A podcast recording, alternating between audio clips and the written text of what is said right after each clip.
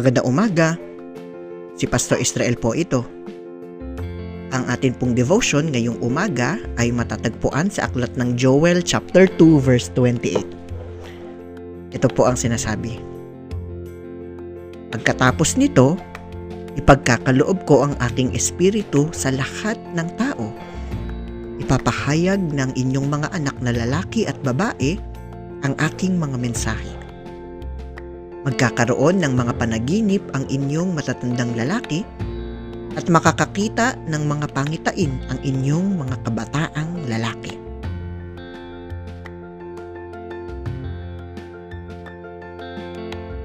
Si Joel ay isa sa mga propeta ng Panginoon sa Matandang Tipan.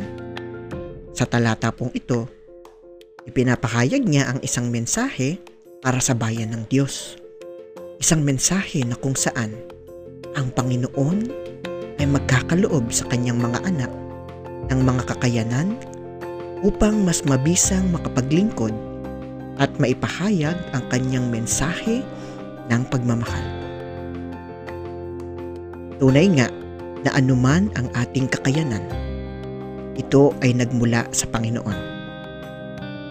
Ito man ay kakayanan na makakita ng mga pangitain o kahit simpleng talento lamang.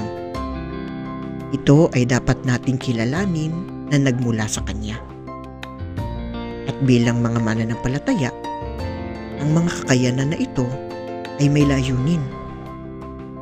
At iyon ay walang iba, kundi ang ipahayag natin ang Kanyang pagmamahal.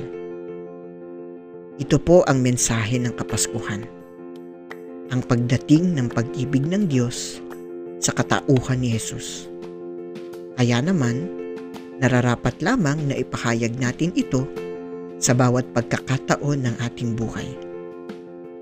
Nawa ay gamitin natin ang mga kaloob niyang kakayanan sa ating lahat. Tayo po ay manalangin. Panginoon, salamat po sa mga kaloob mo at nawa ay gamitin namin ang mga ito para ipahayag ang iyong pag-ibig.